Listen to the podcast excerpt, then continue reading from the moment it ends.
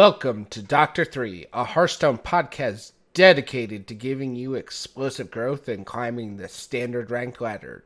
I'm your host, Daring Alkaline, and along with me are my fellow hosts, Grandmasters and and Masters Tour Caster Dragon Rider and Major Death.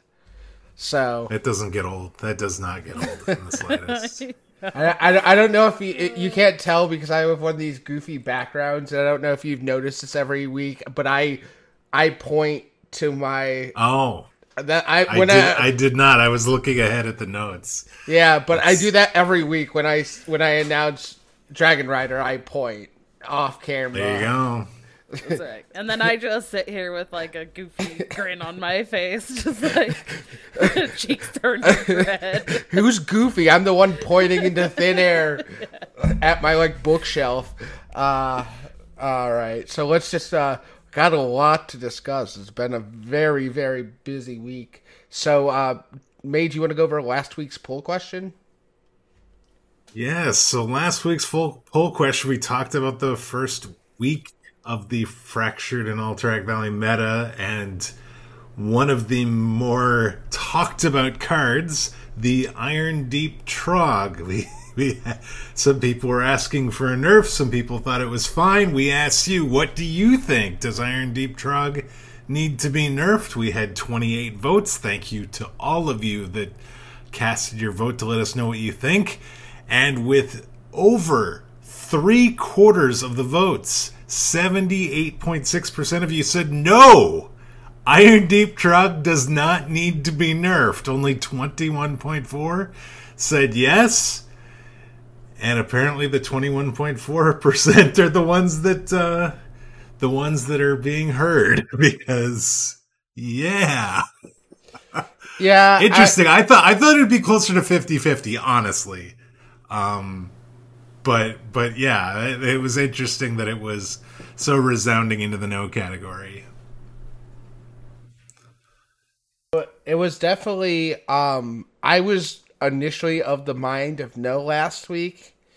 Then I watched Worlds, and I was like, yes, it needs to be nerfed, and this is a good nerf for it, just because.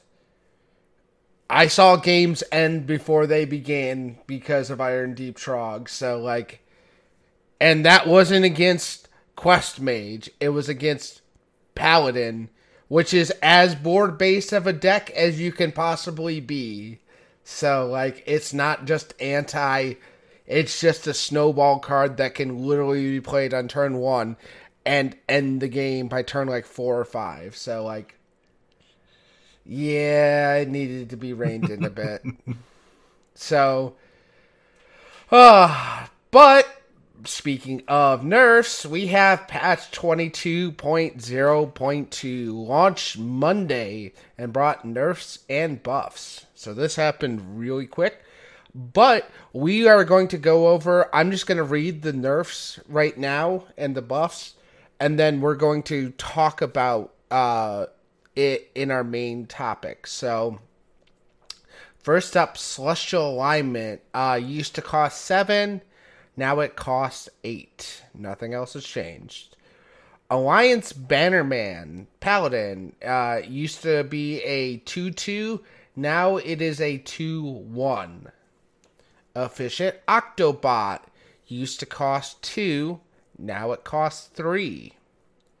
Snowfall Guardian, the Shaman freeze the board, get plus 1 plus 1 for every minion it froze. Used to cost 5, now it costs 6. Touch of the Nathrezim, uh, old, uh, deals 2 damage to minion if it dies, restore 4 health to your hero. New, instead, it heals you for 3, so it heals you for 1 less than it did before. Rune Mithril Rod um, used to cost 4, now it costs 5. And remember when it cost 3. Bloodsail Deckhand uh, used to cost, it used to be a 2 2, now it's a 2 1, back to its original stats. So the Irondeep Trogg, uh, it used to read after your opponent casts a spell, summon a copy of this. New, After your opponent casts a spell, summon another Irondeep Trogg. And then we have Moarg Artificer. Um, the 2 4 is now a 3 cost 2 5. So it's up 1. It used to cost 2, now it costs 3. Plus, it got plus 1 on its health as the compensation for the up in cost. I I mean I think that is kind of is bigger than it initially looks. So um then we go to the buffs. So Beast the hero card Beast Beast Stalker Tavish uh the hero power used to cost 3, now it costs 2. Gray Sage Parrot for Mage. Uh, it was an old. The old cost was eight, and it was a six six. Now it costs six and is a four five. Magister Dawngrasp. Old cost eight. New cost seven. Old hero power. Deal one damage. Honorable kill. Gain plus two damage. New Hero power, deal 2 damage. Honorable kill, gain plus 2 damage. Wildfire, mage, old. Increase the damage of your hero power by 1. New, increase the damage of your hero power by 1 this game. Um, and then we have Dust Refund for Drekthar and Vandar. The base versions of Drekthar and Vandar are now eligible for full dust refunds. We will be doing a separate update later on patch day to grant additional arcane dust to players who already disenchanted the card. More on everything and our main topic, as I said at the beginning. Just wanted to give you guys a heads up as to why we were not stopping and talking about everyone. We'll talk about it during the main topic. There's a lot to talk about. Yeah, exactly. And a lot of that stuff affects other things that are going on. So it, it felt like five minutes of reading with me just reading what it was without like stopping to be like, okay, this is this, this is this. Like, so we got a lot to cover. So, Mage, you want to keep going on the news here? Yes, to give you a break, uh, we also have the launch of Hearthstone Winter Veil uh, occurred as of today. Uh, as we record this on Tuesday, there is, as part of that, we have a legendary quest line with three parts that awards six total card packs. Uh, the three parts to the quests are play three games then play three games in ranked standard, and then play three games in duels. So if you do each of those steps, you'll gain two packs per step for a total of six total packs. Uh, we have two holiday themed tavern brawls coming each of the next two weeks. We have the gift exchange brawl and wacky, waxy Winter Veil Tavern Brawl. Both of these we've had before, but they will be returning once again for uh, some holiday cheer, I guess. Uh, we have a free hero portrait available. It is the Snowman Thrall hero portrait it is available to claim in the shop. So just log in, go into the shop, and you can claim that for free. Uh, there are other Winterveil esque sort of hero portraits that are available. One of them is the Grandfather Winter Magni hero portrait, that does include a card back with it. Uh, that is available for $10 US. We also have two Winter Veil bundles to get you the other eight heroes, their their portraits. Uh, they're in two sets of four for $25 US each. One of them contains Illidan the Naughty, which is the Demon Hunter portrait, Grinch, Uther, which is the Paladin portrait, Valeera the Nice, the Rogue portrait, and Little Winter's Helper Nemsy, the Warlock portrait, are all in one bundle. And the other bundle contains Ice Lord Malfurion, the Druid portrait, Ice Lady Tyrande, the Priest portrait, Snow Flipper Rexxar, the Hunter portrait, and uh, uh, I forgot what her name is from uh, from Frozen, but Ice Elsa. Elsa for for mage. I mean, Frost Fairy, Jaina for Mage. So those are those are the bundles that are available. Again, you'll get four of those for twenty five dollars US. And if you're a Battlegrounds player, there is also a Battlegrounds bundle available containing Great Father Boom, as in Doctor Boom, as a alternate bartender, and eight festive holiday hero portraits. Uh, that is for twenty dollars US. So lots lots of uh, fun Winter Veil stuff now for the next couple weeks. And then the other big news item that we had before we get into the tournament discussion is we had another Iksar Twitter Q&A. This is number 36. Um, Dean covered cards, cosmetics, and tavern brawls, among other topics. Uh, regarding Diamond Hero portraits, he says, We'll do something different with heroes at some point. Diamonds are great, but we want to keep looking at different ways for cards to feel special. Would love to make more types of frames, alternate art cards, different shaped portraits, etc. Uh, regarding the auto squelch feature, uh, We've been split internally for a long time. At this point, there is enough internal positivity for it that getting a pitch for exactly where it would exist and look like is just something we should look at to see if we like it. And regarding revisiting old keywords, he says almost always a flavor thing when we will revisit. I could see us doing something more with Twin Spell, Reborn, corrupt. There are a bunch, so we could see we could re- be revisiting some old keywords again in the future. Is what it is what it sounds like to me. So those were those were just some of the things that he talked about during the Q and A. Obviously, we'll have links to these uh, in the show notes, so you can get uh, all all the information that he covered. Dragon Rider this was a big weekend for for tournaments. We had World Championships and an esports announcement. Why don't you tell us about those? Yes, absolutely. Well, just in case there is anybody who might still be catching up on VODs or hasn't seen spoilers and doesn't want to know who won yet, skip ahead 10 seconds. Okay, so we had for our World Championship winner this year, Posesi as the 2021 champion. So great to see he defeated Glory 3 2 in the finals. That was Gabby just and incredible. Face rounded out top four. Yeah, it was it was crazy. Like like that was that was like the most like tense um finals and like and that was some like literally I was just watching, I was like, this is like the best Hearthstone I've seen in a long time. It was just and then the fact that Glory, Glory made it all the way back to the finals to game five. Like, that was just like, it doesn't get much better than that. Yes. So Th- this just in, he he's good. Is is I think what we're saying. right? I mean, I yeah. think I think you could call Glory the goat just because like who else has done that back to back years and made it to the finals. There's a lot of moving pieces to do that. So who? Uh, Luna, right? Yeah, Luna not oh. take not taken away from. Yeah. Yeah. Luna's extremely has been extremely consistent as well. So like not taken away from her, but like yeah. I, I am gonna give Gloria just an edge. Like, yeah. Yeah.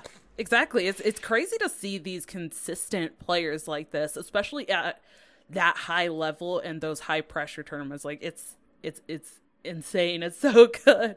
But the uh, the lineup there was Questline OTK Demon Hunter, Celestial Druid, Face Hunter, and Garrote Rogue. Uh, pretty common decks. Uh, the OTK Demon Hunter, Celestial Alignment, and Garrote were pretty like pretty much brought almost by everybody. Uh, so yeah, virtually uh, unchanged Garrote Rogue and OTK Demon Hunters from what we had before. There really wasn't any new cards in, in their lists, but also that makes sense, I think, just as a a comfort, and there weren't really uh, necessarily any cards that really impacted or felt like they needed to change the lists up to include new stuff. Uh, and then Celestial Druid was a strong third deck as well uh, that kind of originated from past uh, expansions and then the only two Owlocks and two OTK shamans had a bit more Alterac Valley cards in the mix, but yeah, it it definitely uh, was kind of a a case of older decks, quote unquote older, uh, or like not necessarily the newest stuff, but honestly, they only had like a week and a half or a week after the expansion came out to before they had to actually submit their lineup. I think it was like a week and two days, um, or a week and a day and well, a yeah. half or something. I, I mean, the launch date was the seventh. The they did this on the 18th and 19th, so that was maximum 12 days, like 11 days 18th and 19th 11 days and yeah you they had to get it, their decks lists in a couple days prior to that so yeah they probably only had like nine days to to decide what they were going to bring and so bringing something you've brought and played and know makes a lot of sense i wonder how different this would have looked if it had been like in mid January or something where there was another month worth of worth of time to to figure out decks. Potentially, there could have been balance changes in there as well. Um, it, it, would have been really curious. I, am very curious to see what it would have looked like uh, because, I mean, I think we have had the championship after the first of the year before, if I'm remembering correctly. I think it's right? been a while, but I think there was. It's been a couple years, yeah. That, yeah. But yeah, I, I do think there probably would have been some different deck choices if, like, this had been played after, let's say, the nerfs that we just got. Uh, things probably would look a little differently, but you know that's that's just the way it goes sometimes. But um, it was it was still a great tournament all around. Uh, you know, great casting as always, great production, great all of that. There was they did interviews and the live winner interview. It was just there there was a lot of good things. Um, so it was a great way to close out the year. But they also announced next year. This, you know, of course, this was the last tournament of this year, so we're looking ahead now at next year. So they unveiled their plans and then put out a blog post, which will have, uh, you know, links to all of that as well for you. But one big thing Grandmasters is being phased out during 2022. So there is still going to be the first season is still effectively going to be the same as what we've seen before. Second season going to look a little bit different, but after that, no more Grandmasters. And the World Championship is going to double with the amount of players. So this year was eight. Next year is going to have 16 and that is being split up a little bit. It's going to be four players from the China Gold Series, four players that will qualify through the Grandmaster system, and then eight that qualify uh, additionally. So, lots of stuff here. So, let's kind of get into a little bit of how all of that happens. Uh, ladder will have a larger focus, so it's going to allow more players to qualify for the Masters Tours events uh, 150 per tour. So I think they increased it from 25 to 50, like 50 places on ladder. Uh, so quite a bit, and that's per per server, of course, right? So that's that's how you get the additional players there. Um, and they're also still doing the um, the qualifiers for the Masters tours and they did adjust a little bit there as well. Uh, the I think there's a little bit less qualifiers, so that's that's different. And before, I know we talked about it, and I know I talked about even my experience trying to grind 20 qualifiers and have a really high win percentage. Uh, they've dropped that now to 10, but I think it's only now going to be 20 qualifiers per region for each Masters Tour. So essentially, you have to be in the top 50 players to have the highest win percentage over at least half of the qualifiers for each Masters Tour, which seems kind of like a lot still. Um, but just like they had over this year, there's still going to be six Masters Tour events. Uh, the first three, though, are now going to feed into what they're calling the Masters Summer Championship, uh, which this kind of system of like qualifiers into the Masters Tour into a, a seasonal championship then leading into uh, the kind of grand, you know, world championship finale thing is kind of the reminiscent of HCT system that they had before. It's just a little different. Um, and then the second three of the year, the Masters Tours, the final three will lead into the Masters Fall Championship. And on top of all that, that's all standard. That's, that is all just standard. They are also introducing a Battlegrounds competitive program called Battlegrounds Lobby Legends. Uh, they didn't really announce a lot of stuff for it yet. They said they're going to be making some more posts and more details and all of that uh, over the next couple couple of months. It's kind of what they said. So we'll see on that. They they mentioned invitationals, but then I've seen things on Twitter that's like, well, they're inviting people from ladder, like the the ladder, you know, ranked. So I don't know. I don't know exactly how. I was gonna, gonna say see, it, but- it, it was it was supposed to be their like one off events during the year, and there's gonna be 16 players invited. And Abar said something about standard or standings on the ladder, but like didn't go into all of it. So it was kind of vague on how they were going to get that. So Yeah, I think they're probably still finalizing, and uh, my guess too. That would make like, they- sense. They, might be putting out a little bit of like feelers, like, "Hey, we're doing battlegrounds and 16 people," and then they're gonna maybe gauge um, off of some community feedback and stuff as well, and, and get insights because they've definitely taken a lot of uh, community feedback and player insights uh, to make a lot of these changes. So I think a lot of these changes are what a lot of players have been requesting and want to see. So, um, you know, that's it's, it's good. There's a lot of changes. I do want to mention the last thing. I know a lot of people have not enjoyed and have stopped watching since uh, all of the competitive stuff has gone to YouTube. Uh, they did actually say on Twitter, I think it was Eric Elliott's, uh, Abar might have also confirmed it, but that contract with YouTube does expire at the end of 2022. So there is definitely potential for after that, it, things might go back to Twitch. I don't know exactly what that's going to look like, but for now, for the next year, yes, it's still all going to be on YouTube. So we'll see how that all goes. Uh, but I don't know. I'm I'm pretty excited. I'm pretty optimistic. I think just adding more tournaments is going to be great. Uh, you know, we're going to have all of these qualifiers, and we still have the Masters tours, but then we're going to have these this summer and fall championship, and then the bigger, kind of more open world championship. So I'm I'm quite excited.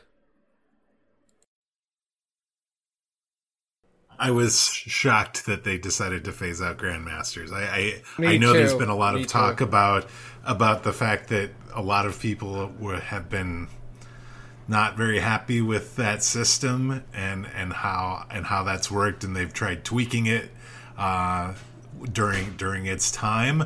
But I was still when that was like the first thing that was mentioned. It's like, whoa, there, this, this is serious. These are big big changes that are coming. And uh, it seems like, based on the, the feedback that I've read since then, that it is being received pretty much entirely positively. Even even from people that are in Grandmasters now or would be in 2022, it, feels like a lot of people are are they're they're they're just fine with this. I have seen some people uh they're they're not happy with the grandmaster system leaving. Um there there there is a bit of people that are, are definitely like kind of I don't want to say like backlash towards that uh, you know that announcement, but they definitely are not happy about it. Um, you know, talking about things like that players can't make a living off of this, but I don't know. I, I personally think there's a lot more that goes into that. And I think for a, a system to create more opportunities for people across trying to compete, being in the scene, whether that's, you know, as a competitor, hopefully this opens up more opportunities for casters as well. They're getting the battlegrounds in there. I think just opening things up a bit more in general is just better for the scene overall for for players, for spectators, and hopefully for the growth of you know it as an official esports and and getting sponsorships and things like that in in the system overall as well. Yeah, it makes sense. It makes sense that the people that were in the current system that were benefiting from that system, they have the most to lose, obviously.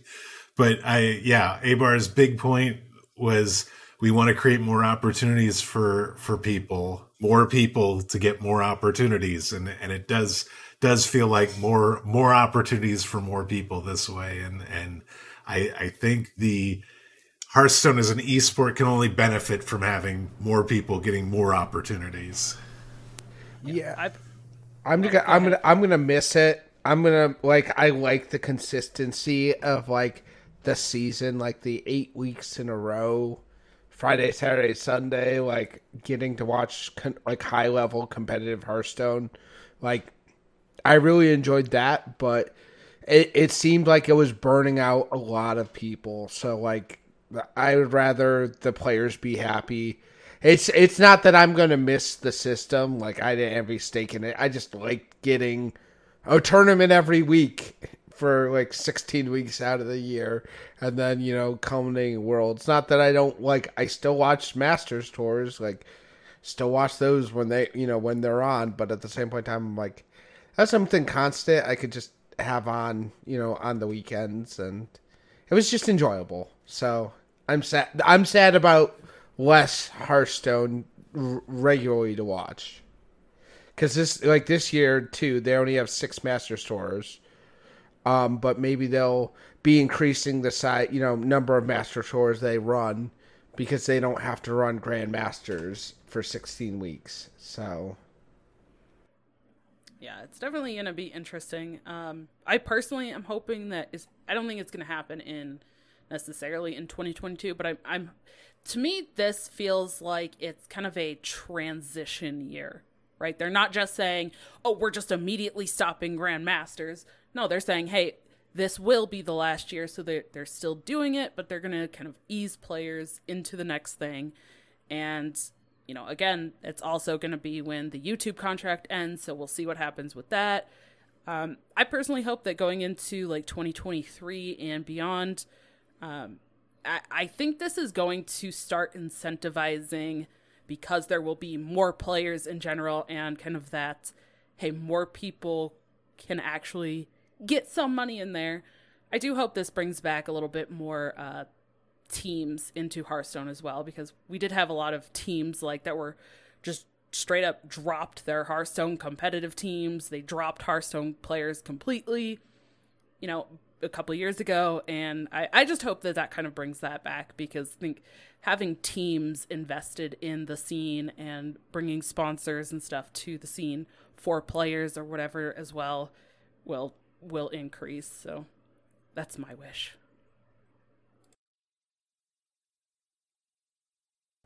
all right so uh we ready to move on to the main topic and uh Whew. Nerfs. Nerfs. There's a lot. Nerfs and buffs. There, there are buffs here too that I think are not insignificant as well. I would agree with that. I think that's a very fair point. Um, but let's let's kind of go down the list. Um, celestial alignment up from seven to eight. Um, this feels like somewhat impactful. This kind of feels like the uh the guardian animals nerf, right? Like remember when guardian animals used to cost seven and they upped it to eight to slow it down? You could still play guardian animals because druid can ramp like crazy and I think they can ramp even more with Wildheart Guff. So like I think this is a good nerf for the metagame overall. It slows it down by generally a turn. So I like I like this nerf. How do you guys feel about the celestial? I, I think it's going to be very impactful. I think the the biggest thing that I that Celestial Alignment Druid I think had going for it is how smoothly the curve went when you got your ramp to get to celestial alignment. Specifically, I'm I'm looking at overgrowth into celestial alignment. Basically, was just this nice back to back turn that if your opponent did not kill you, uh, you just were able to very quickly then go off the following turn. And and um I the fact that there's now going to be this extra turn in there presumably or a ramp card needs to be like a wild uh the, a lightning bloom needs to be used in order to in order to be able to do it on back to back turns i think i think is huge. Uh, it's it, it it makes a big deal. It's one less resource the the uh the druid will have post celestial alignment. Um i i feel like the deck is still good in insofar as like what killed it before was aggressive aggressive decks. Decks that put minions on the board right away and hit you in the face really hard and and you basically had to it felt like when you were the celestial druid you had to decide can i do the celestial alignment on seven or will they kill me because of what they have on board and what they have in hand that they can play post celestial alignment or not? And you know sometimes you were right sometimes you were wrong.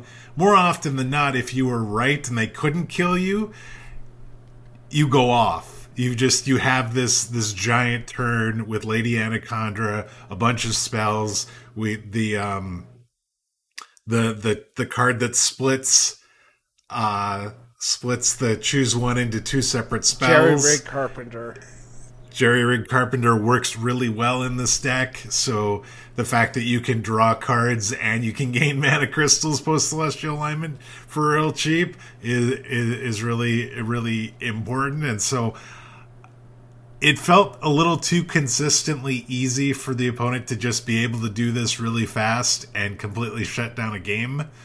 Um, this makes it a little bit more difficult, makes it a little bit more dicey for them. So I, I I'm I'm happy to see this change, frankly.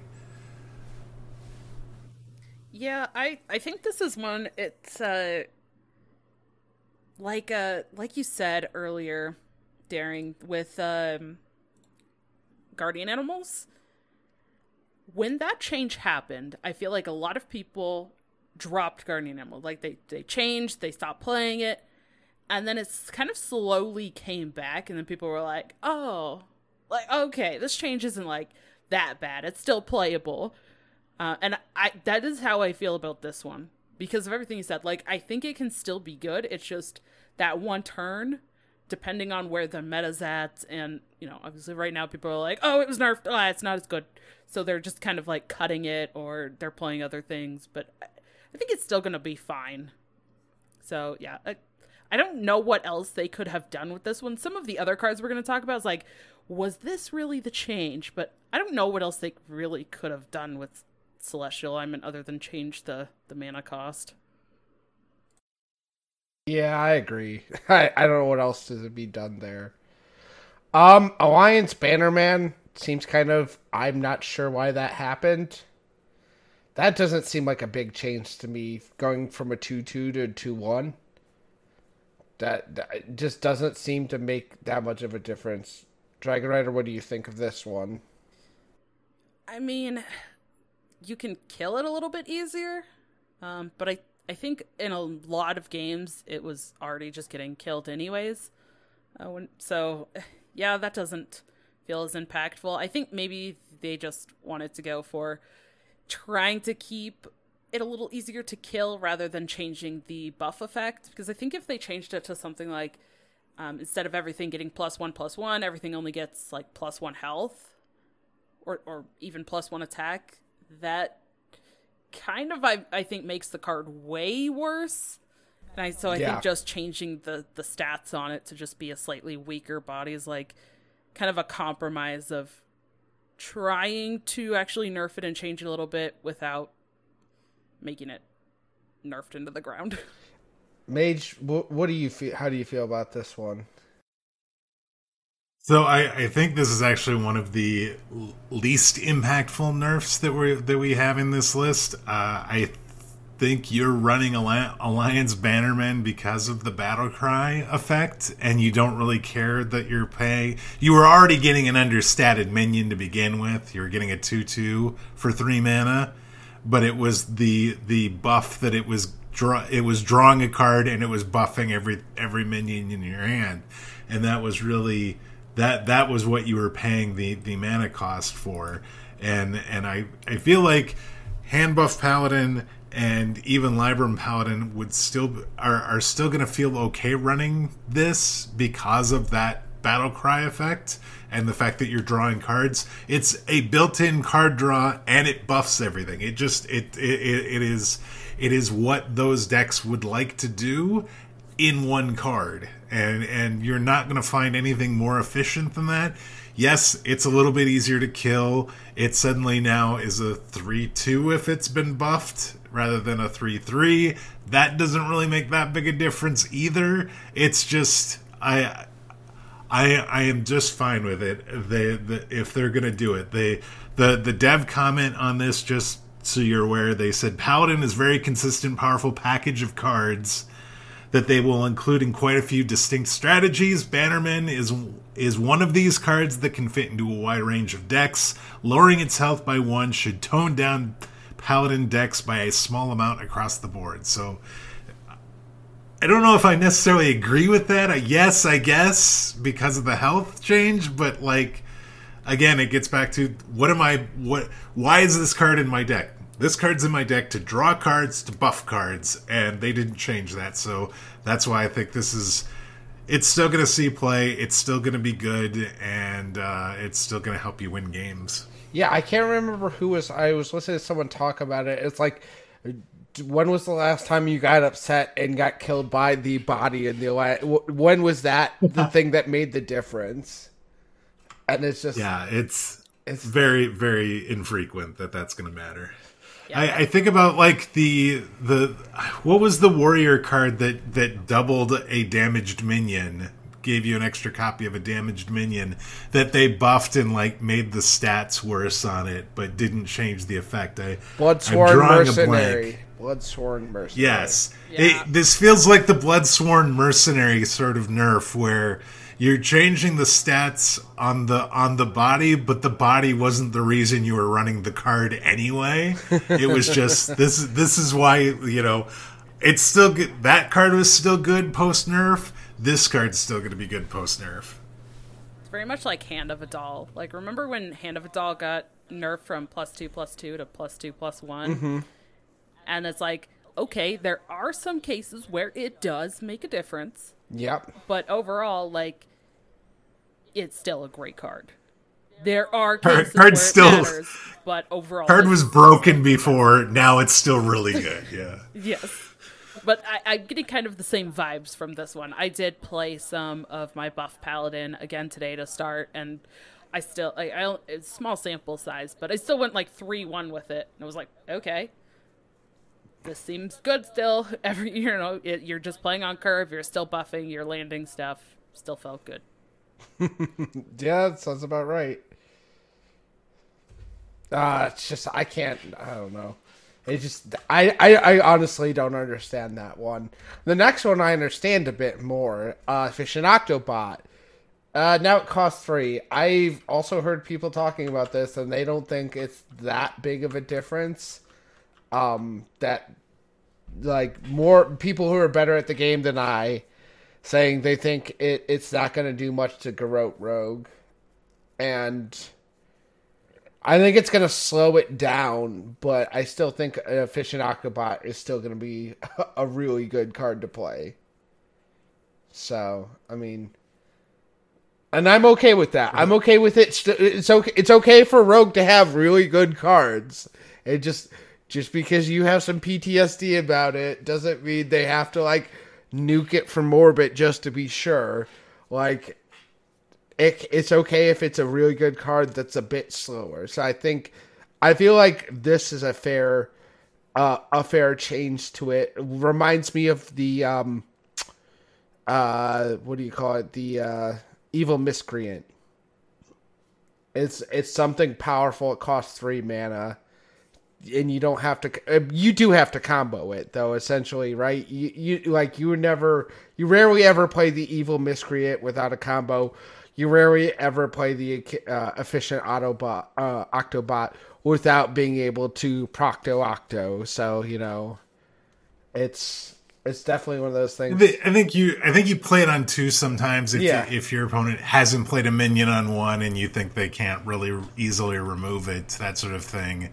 That though that's a situation. I so I think about like the Fury Hunter versus Jay Alexander Garrote Rogue uh, matchup that that was done a best of nine series uh, during United in Stormwind, and they were routinely uh, OTK each other on turn seven, and it's like, oh my gosh, this is so freaking fast, and and uh, and Octobot's the reason for that, and the fact that it was two mana is part of the reason for that, and so I think. I, I honestly, I think the deck is still going to be good. I think it slows it down by at least a turn and maybe as many as two turns because you typically wanted to play more than one oct- get more than one Octobot proc, and you weren't always shadow stepping the Octobot to get that second or third proc. Um, so uh, you know, well, to get a third, I suppose you'd have to, but that that second one you you have to pay the the cost of the Octobot for. So um, it could slow it down as many as two turns and and like I, I, it might be a hair slower already because of the inclusion of of Scabbs to the deck. It, it does feel like when I've been watching the deck, it it is not you know bleeding through the deck so fast that it's doing these typical turn seven OTKs, but. uh I, I, think the players that are really proficient in the deck are still going to be able to win games with it, and, and, I'm just fine with that because I think the deck is very skill intensive. In fact, according to Vicious Syndicate, it's one of the most skill testing decks they have data for, and and, and I, I'm fine with those decks existing. And if people are good enough to play those decks and get wins, then they should be able to get get those wins. And this is going to make it a bit more challenging for them, but I, I, I suspect those people are going to still be able to do that. Yeah, it's a it's a really challenging deck to play. I have not played it since the nerf, the the nerf to Garrote, but I hit Legend with Garrote Rogue last month, so I played a lot of games with it. So, um, Dragon Rider, what do you think about the nerfs to Octo? So initially, I was kind of bummed because I I felt like I wanted this to have its health changed, but the more I thought about it, and then also hearing other arguments, like, you know, I think it would still just be the same effect if the health was changed. I think the mana um, is definitely the better case here because, like you're talking about, Mage, there's just there's so many effective ways to use the mana in the deck and even thinking about okay well if you do have this in hand and you use the Scabbs' hero power well before that would become free. Or you know if you uh, had the second octobot in your hand when you got the first octobot discount then all of a sudden that octobot costs one. If you shadow step it it's free. You know there's just so many different things where now even just having to pay that one mana causes those turns to require a little bit more, which and we've talked about just slows down that much. And there have been a lot of changes in the past where people have said things like, "Oh, that one mana is not going to make a difference," but then in practice, it does make a difference. And I, I think especially with cards where you're running double of them, that is going to make a difference. Okay, then we move on to um, Snowfall Guardian. I I don't know. I mean, feels like it's still gonna see play at six mana. Kind of a feels like a finesse thing. So I, I I'm okay with this nerf. I I don't know what else to say about that one. This is one of two cards from the actual Fractured in Alterac Valley that got nerfed, the other being the Irondeep Trogg that we'll talk about in a bit. Uh, I, I mean, I don't think necessarily that like this, this card is really good and it's still going to be good at 6 mana just as it is at 5 mana. Um I I feel like given the the suite of cards and what the what the freeze shaman is trying to do, I don't know if that extra turn is going to allow you to kill them or anything like this. The the issue to me and I think I feel like the reason we didn't see Freeze Shaman before, and the reason it feels kind of bad to play against now, is the multiple turns of freeze that end up occurring. So it's the the confluence of the fact that you have two of these Snowfall Guardians in your deck, and you have two of the the parrots in your deck, that that you basically get to do this multiple turns in a row and you're and you kind of lock out your opponent that if they're doing any sort of board based deck from really being able to do much of anything with regards to um, trying to try trying to win the game. So um, yeah, it makes that first one come down a turn later, but uh, you know, I, is that enough to uh, put them in any sort of jeopardy as far as being able to be aggroed down by by an aggressive style deck. I, am not entirely sure because you have Windchill and you have other freeze effects that are occurring be, before that point too.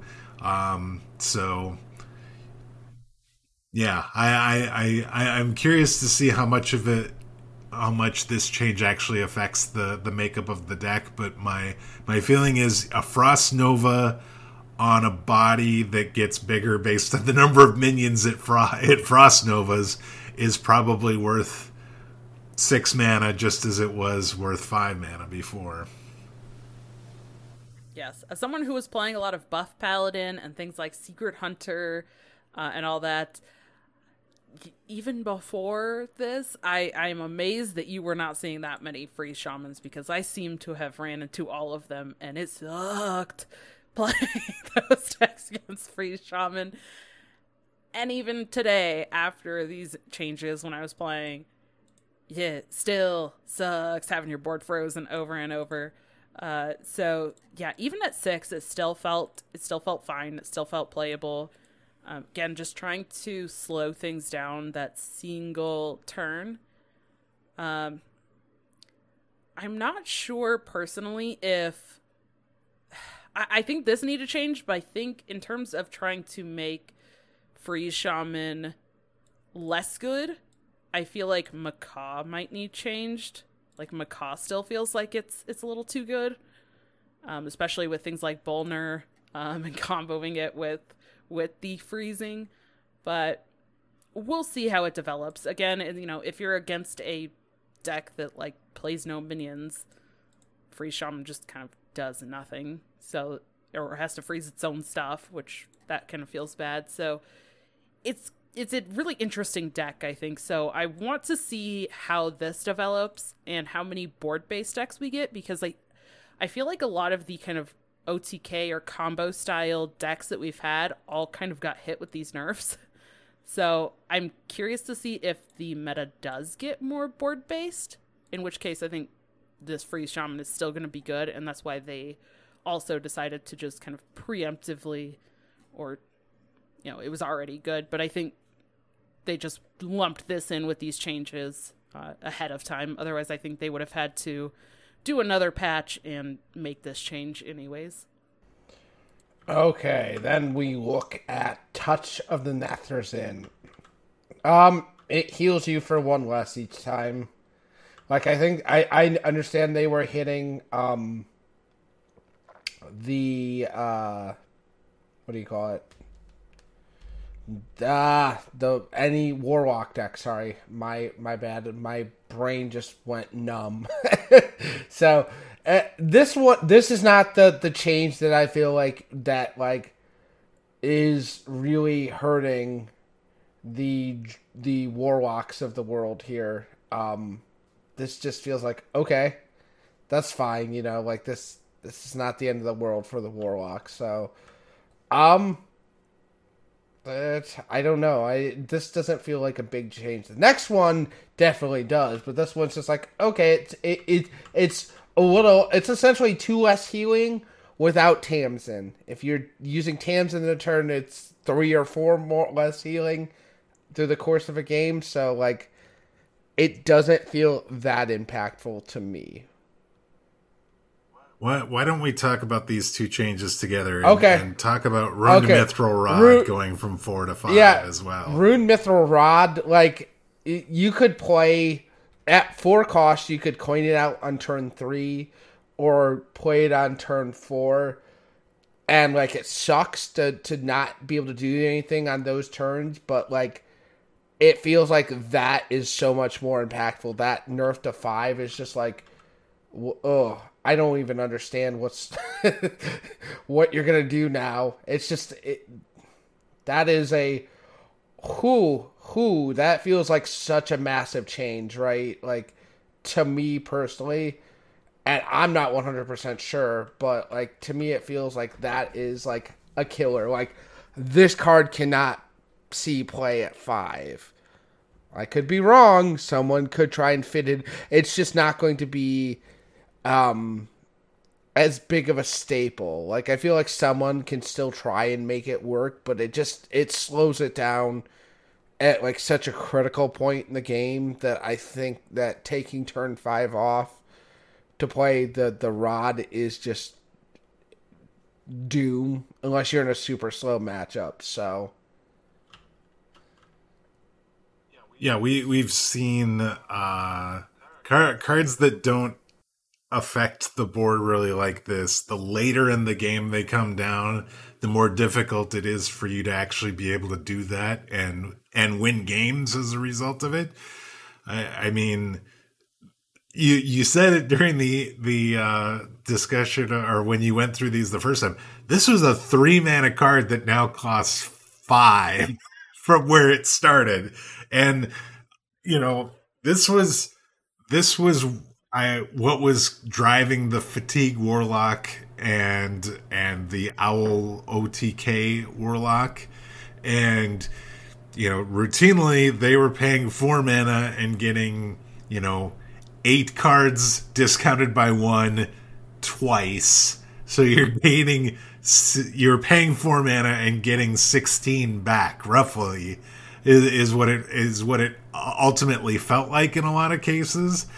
So when you think about it that way, it doesn't feel like well maybe paying five isn't necessarily going to be that big a deal.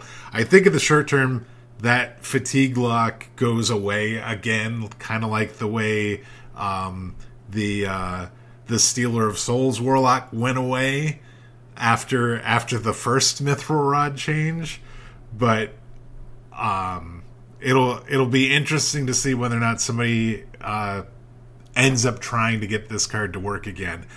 I'm with you that Touch of the Nathrezim does not feel like a big change at all. I think the, pretty much every uh, Warlock deck was running it. I mean, I think uh, you could make a case that maybe Zoolock wasn't running it, but like Handlock was running it, the Fatigue Lock was weren't running it. it. It was it was a really nice way of efficiently gaining back health that you were causing damage to yourself for for like the demon seed and that. Um, it still feels really efficient to do that uh, for for the mana cost. It's it's still one one mana to do this, and um, I I, th- I think that I think that card still sees play where it saw play before uh, without without much of an issue. Yeah, you're gonna probably feel feel it a little bit, but all in all, I think it's still still worth running. Yeah, I have a lot of those same thoughts as well. Uh, Touch of the Nathrezim, kind of like we talked about with uh, some of those Paladin cards, it was just a really good card, and now it's a pretty good card. Like, right? It was like really good, and then it's pretty good still after the nerf. So it just feels like a little more in line. Um, I'm kind of curious myself on the the choice to just increase the mana cost again on Rod. Um, I know I saw a lot of people suggesting things like, um, I think Wicked Good even suggested maybe only discounting spells in your hand instead of everything in your hand. Um, I saw a lot of people suggesting it only having one durability instead of the two. I could even see them making a change like you have to draw five cards instead of the four to get the discount. You know, I, I don't know. I, I'm curious, but maybe because they had already changed this card, like you said, Mage, with it did kind of fall out of play um, with mana changes and stuff, and some other decks had the same thing where the mana change did cause those certain cards that were kind of really helping the deck it really changed it. So maybe they were just kind of going in on that same thinking, like, hey, let's just change the mana cost again, you know, and bump it up instead of changing anything else about it. But I feel like this is one that I, I would have liked to see a more fundamental change rather than just a mana cost change. Yeah, I it would be interesting. So, next one is a reversion of a buff, the Bloodsail Deckhand uh, was a originally was a two one, then it was a two two, now it's back to a two one, which I think is a really good change because that card it, for a two two for one and what it does, like it needed some help before. Um, then it got the uh, the cannoneer. Think I think uh, Pirate Warriors doing just fine with that card being one mana. So I think this is a good time to revert back and give someone, give people a, a chance to fight back on board because that's that being a two two is just insane. Like there's just so many ping effects that you can go through the dragger, the druid, you know. There's just there's a bunch of stuff you can take care of it now, and it feels more fair. Like it just doesn't steamroll the game like it had been. So I like it, and also just being able to value trade in the in the in the early game too. A lot of times, I mean, the, this was a nice card to be able to play to kind of deal with an Irondeep Trogg and you'd still have a you'd still have a two one on the board after the fact. Uh, you know, if they hadn't buffed it, and so yeah, the Warrior has gotten some cards between the last mini set and this expansion. Um, to really help out uh, Pirate Warrior specifically and just Warrior in general. And so, you know, I'm, I guess I, I wasn't necessarily thinking this card needed to change, but, um, you know, I, I don't think it's a problem that it's being reverted back to what it was originally. Yep, I think this is one that just makes a lot of sense. Uh, again, kind of that same thinking that we've had before. I think this is still a great card. It still does a lot of the things that the deck wants to do, that the card wants to do. Uh, fits a lot of things, and yeah, cool, good change. Yeah, yeah, you'll gladly still pay one mana to yeah. get a minion on the board and reduce the cost of your next weapon by one in and Warrior. Play a pirate towards your quest. Yeah, yeah, and and play a pirate towards your pirate quest if you're playing the pirate quest. Yeah. Yeah, it feels good. Okay, and I guess this is the big one Irondeep Trogg. Now, instead of creating a copy, it just creates the base minion again. Which, as I mentioned, if you haven't seen any of the VODs um, of Worlds, go back and watch Zhao Bai versus Glory. Um, there was there was uh, Irondeep Trogg trading going pretty deep there. um, where it's seriously, it's just um, so much. Uh, how do I put this? It's it's just there were games where the Irondeep Trogg was played on one, and that just snowballed the game. Like the original argument is, you know, it interacts against quest decks, and yes, yes, it does, but it also can just win the game on turn one. like I feel like that's all I need to really say there. Is it just it can win the game on turn one by if there's not an immediate answer and you have buffs, that card can snowball and snowball and snowball. And the logic was, was like people are like, yeah, it fights against the spell days decks. Well, I saw that happening against Libram Paladin. You know what I mean? That's not a spell like uh, it, there are spells in the deck, but that is a board based deck. Like that is all about being on the board and staying on the board, and that deck was getting pulverized by that card. So like, I think it. I think it's a good card right now. I just I I think this is back in line. What do you guys think, Mage? So I did.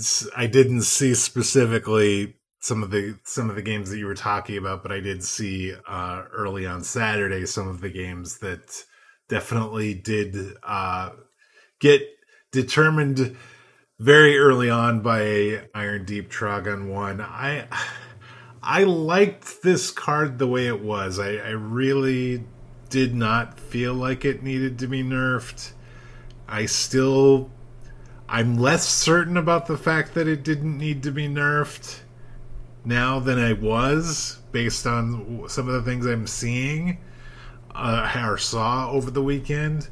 Um, so I'm real I'm really struggling with this because I, I do think that there is there I liked what this card the the situations you could potentially put your opponent into if they were relying heavily on spells that didn't necessarily deal with this particular minion. Um, there are definitely going to be games with like even Libram Paladin where you end up with a handful of spells, and if your opponent plays uh, a Trog early and and is able to get copies because of you playing spells, then yeah, you're going you're going to lose. But it, it I, I'm really struggling with this one because I, I this is going to have a big impact on the card. I don't think the card is nearly as intimidating now as it was before. I think you're willing to to play spells, um, because getting an additional one two on the board really isn't that big a deal. Uh, so I, I the power level of this card goes down immensely by this change. Uh, I don't know that it's a card that is going to see a ton of play now as a result of it. Um, so I, I'm I'm very curious to see what impact this had, like how much this card does get see, how much it sees play after this change. Yeah, I haven't kind of on that same train too. Yeah, I haven't I haven't played a ton of games since the patch went in, so I don't have any any knowledge to base uh, what we've seen so far in the 30 some odd hours that these have been in effect. But uh, yeah, go ahead, Dragon Rider. Yeah, it's this is such a weird card. I feel like like I, I feel like the community has been super divided on this card, and even us personally, like I feel like all of us have kind of gone back and forth on this card. And I don't think there's really been a card like that where we've flip flop back and forth or, or, or like this so much. You know, there's cards that we're like, okay, I hate this card, it needs nerfed. You know, uh, daring and, and Pen Flinger, but uh, you know, there's or there's cards that we really like, and it's like, okay, it's a really good card, but it doesn't need nerfed. Um, but this card in particular is just so interesting, and I, I definitely was feeling like it didn't need nerfed. Uh, I I still don't know if it needed nerfed but I think if it was going to get changed, this is not the change that I would have personally made. I think increasing the mana, honestly, maybe even just making it a 1 1 would have been okay. Like, because generally it's the, once you add a buff to it, it just, the health is a lot to deal with too. And I think we've seen that in other cards. They change the health, and then it's like, oh, okay, cool. Now these other things can can kill it, even spells.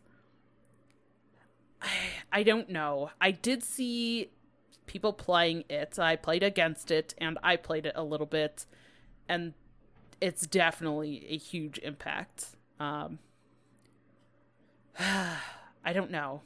I, I want to test it more. I want to see how it goes, but maybe this is also something that just it's they they don't want the early snowball games and and I feel like there's other cards that we've seen in the past. Um, you know, Edwin. I Edwin dodged nerfs for a long time, but as soon as Edwin became an early game snowball threat, that's when it finally got hit. And and I think that is what we are seeing here with this one is that it just in most cases it's probably fine, but the cases where you are able to get it early and buff it, it just feels like it ends the game there. Yeah, that's. I mean, that's that's why I supported the buff or the nerf was just because I was like, that feels just terrible on a whole different level. Like just the fact that it's just like, and you're dead. Like just no ifs, ands, or buts.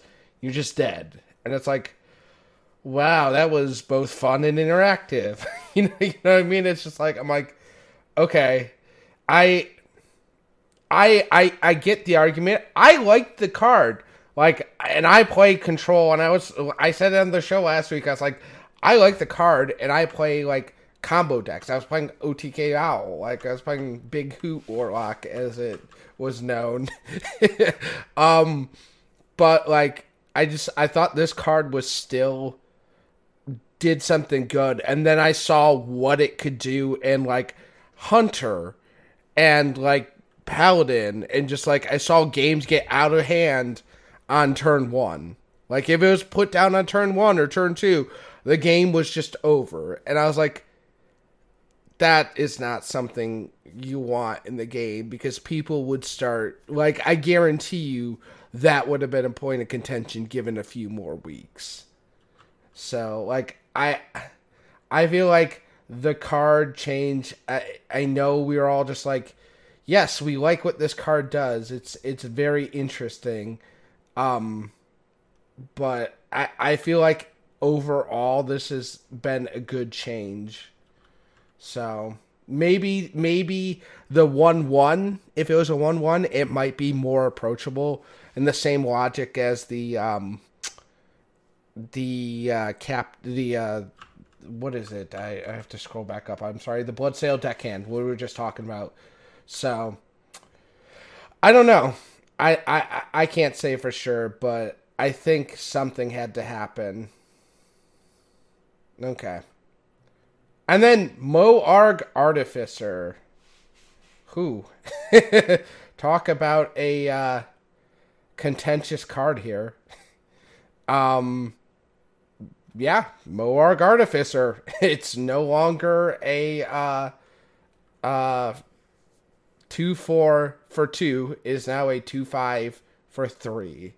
So this is hitting Warlock pretty hard especially with the the um the rod going down, the mithril rod um going up in price. So this just slows down the removal options and how uh verbose the the that the warlock could answer almost any state of board.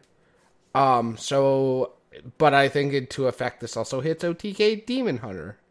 So like that's the other thing. Like the only way you get a free uh, um, uh, Moarg now is if you hit it on Skull, which I don't think is a bad thing because OTK Demon Hunter still annoying. So, what do you guys? How do? You, but also number two, there were a bunch of two damage effects like School Spirits and stuff like that. It will survive School Spirits now.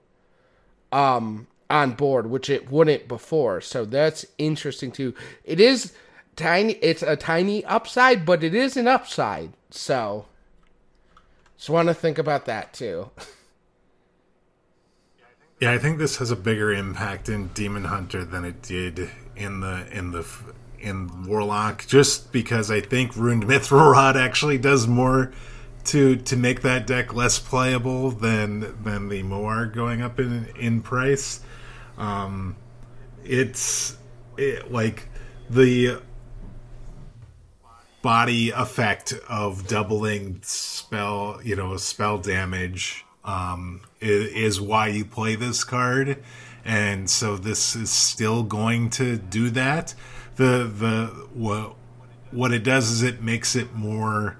You, you need more mana to actually be able to pull off the combo, and and Kurtrus, the host Demon Slayer Kurtrus, reduces cards by two, so this would still cost one post Kurtrus being played, and I think that does make a big deal because it does. Re- I mean, when you have combos, you have to figure out the mana cost for being able to play all the things, right? And so, if cards like the the actual spells that you're playing, you you have to have reduction of costs on these cards, and if you reduce them and they still cost something, you still then have to have the mana to play all that stuff in a turn.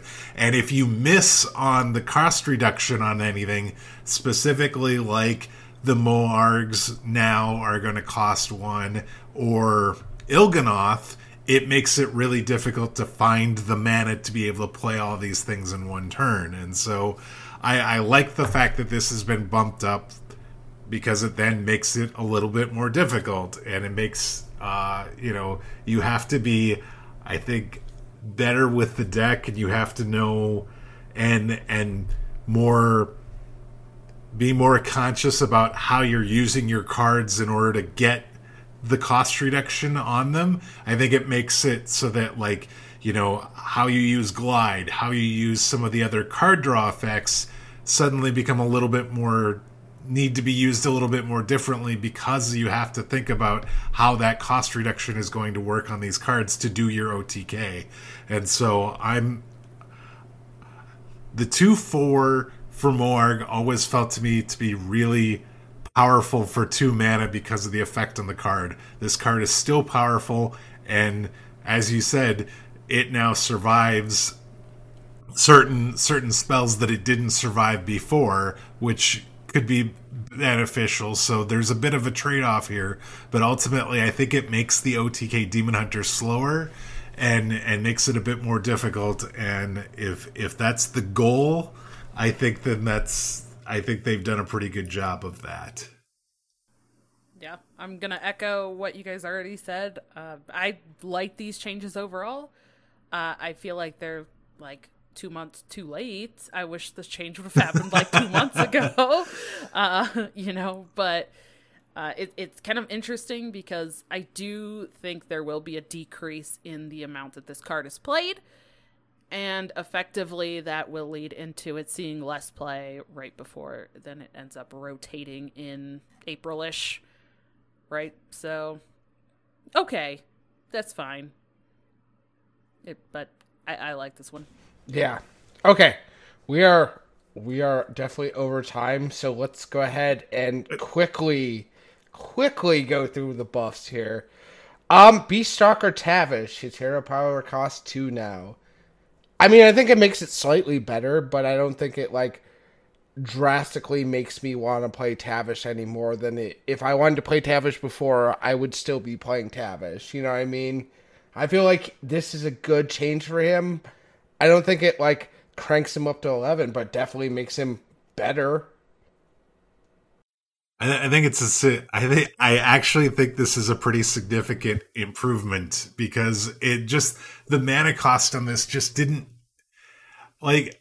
I didn't feel like I wanted to hero power. It just like yes, it it it felt like I was paying three mana for Animal Companion. I can always do that. It, it, it, didn't feel special. This feels special now. I'm getting it for a mana cheaper, and I can do it as many times as I want after I get after I after I play the hero card. So I'm happy they made this change. I think Beast Stalker Tavish is better than it was before, and and I think combined with all those nerfs, I think we might actually see some Be- Beast Stalker Tavish in the short to immediate future, or short to intermediate future, I should say.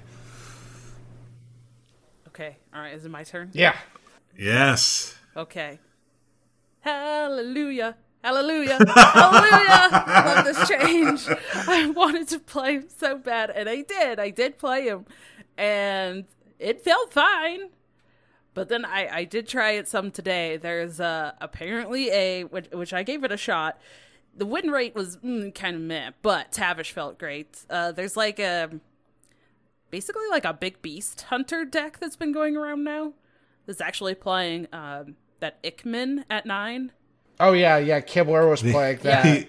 Yeah. Wow, it actually kind of works. Yeah. So the the ick card is, is what so the ick. the Inman card is being played. Are you Yeah. got to be kidding me? Uh, Brian, No. Brian, I'm gonna- Brian Kibler was playing it, so so so so let that uh, t- to tell you. Tem- temper, temper, temper my astonishment. Exactly, yes, exactly. saying, yeah. I, I will say I did play it today, and I, I played. I don't know, like 11 to 15 games or something with it. I did actually, within those games, get to complete the achievement for using him to pull out five different beasts from my deck. So wow, pull out nice. a beast, trade into a minion, pull out another beast. and I was like, okay. Uh, it was a little less than 50% win rate, but Tavish felt way better. You're able to now do uh, you know, on turn eight, if you've played Tavish, you can do a six mana something plus Tavish. Or on nine, you can play, you know, the seven cost bear plus the hero power now. Um, with the deck, you're in that deck, you're running quite a bit of eight cost stuff, so you're able to play those eight cost things and still squeeze in a hero power. Uh, I love this change. I want to play more Tavish. Okay, I think we can just uh, uh, lump this next set of buffs into just one thing. So the Gray Sage Parrot, uh, Magister Dawngrasp, and Wildfire.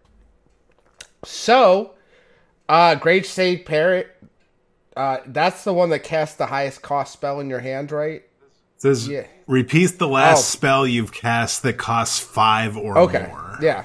So significantly better going from an eight cost to a six cost. So it's a four or five.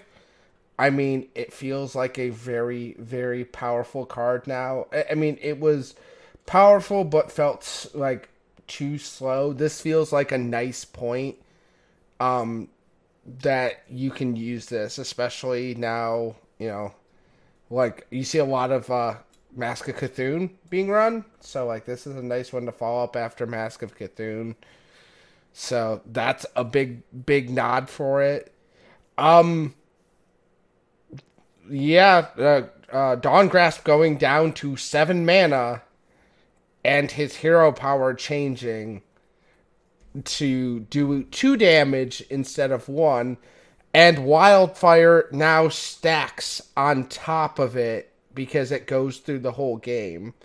So you don't have to start over. I is that what it was? Because yeah, so the wildfire rework is so that it persists yeah. through swapped hero powers. That's what I so thought. If you play wildfire before you played Magister Dawngrasp, you would have a two damage hero power and then go back to a one damage hero power.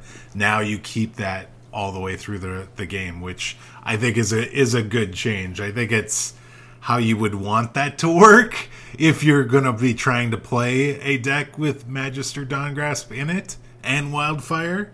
And so I'm glad to see that it now works that way. I mean, this yes, th- this is feels a lot. Better. I was gonna say, Mage, this is the change you've been waiting for. This these are the changes that make Mordresh like yeah. Ping Mage is a yes. Ping Mage is one like I saw a lot of Ping Mage today. Like that is one hundred percent a real thing now. It's not a meme anymore. It's not a side project. It is here. This is the these are the changes that that make Ping Mage a thing. I was going to say that, you know, we talked about this with Beast Stalker Tavish. When I play a hero card, I want to feel powerful after I play the hero card. The fact that this comes down a turn earlier and gives you automatically a one damage increase on your hero power is huge. And the fact that it adds that honorable kill thing to, to, to go even more. I, I, I legitimately understand why people would want to play Ping Mage now as a result of it. This feels powerful. This feels like a something that can win me Hearthstone games. I mean, you're you're wanting like if Dawngrasp recasts Wildfire for you when you play it, it's like, oh my gosh, this suddenly feels amazing. So I I'm very much looking forward to playing some games with this to to see how it feels because it it to me these two changes feel feel really powerful and I think the gray Sage Parrot change it does make sense as well. You still have to have invested a large amount of mana in order to play the spell initially.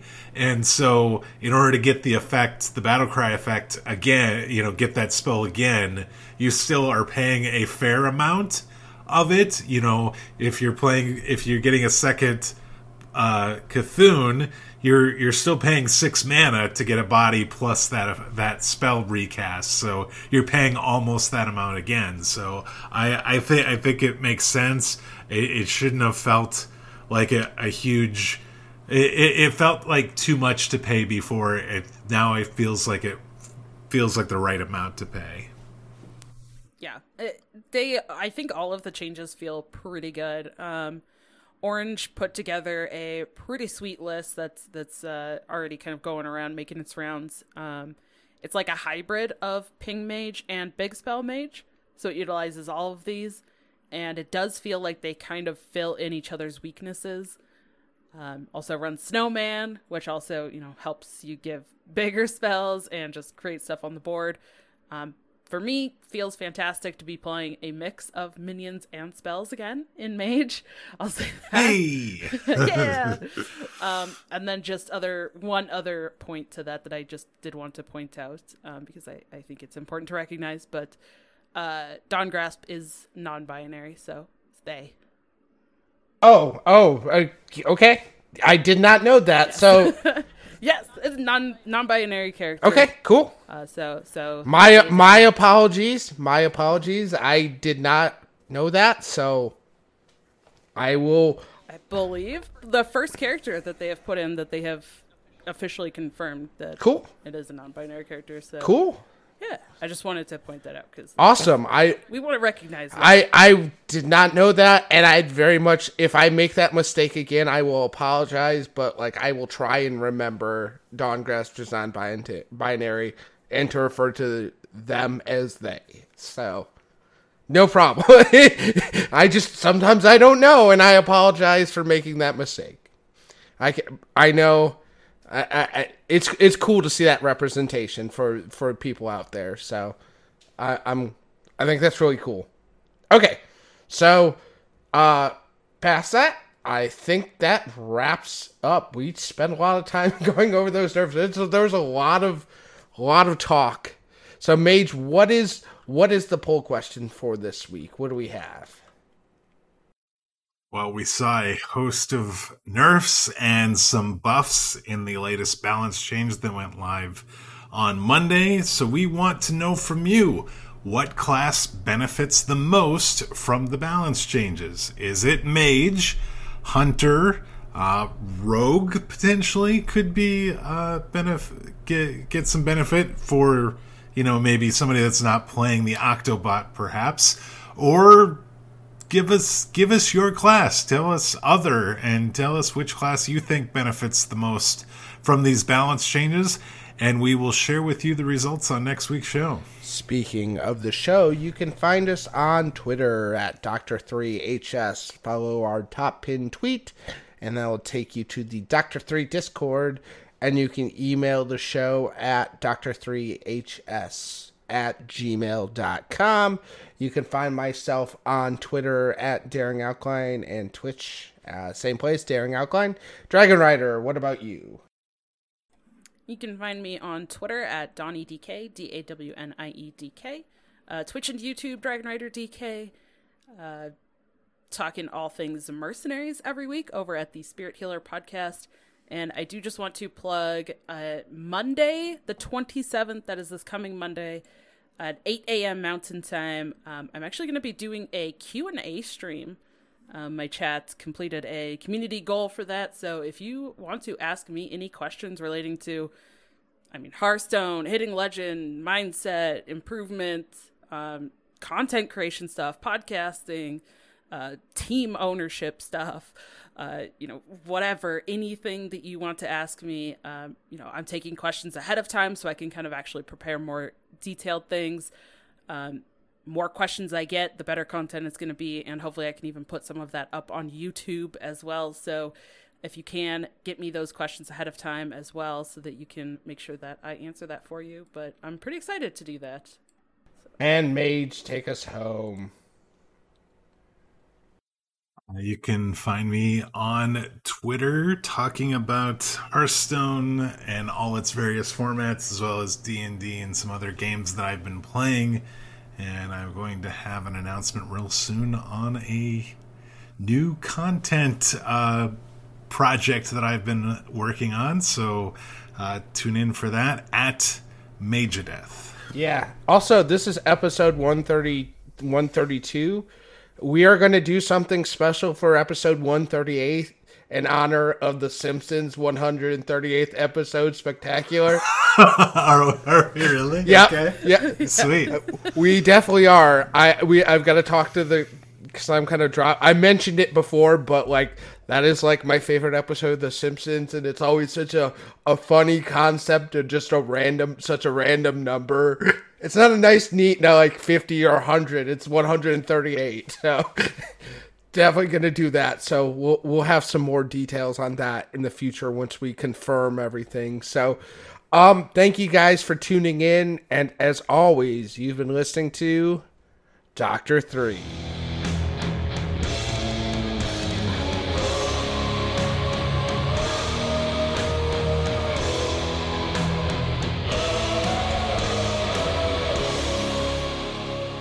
Wait, get Magister Dawngrasp. I need to play some Big Mage. Boom.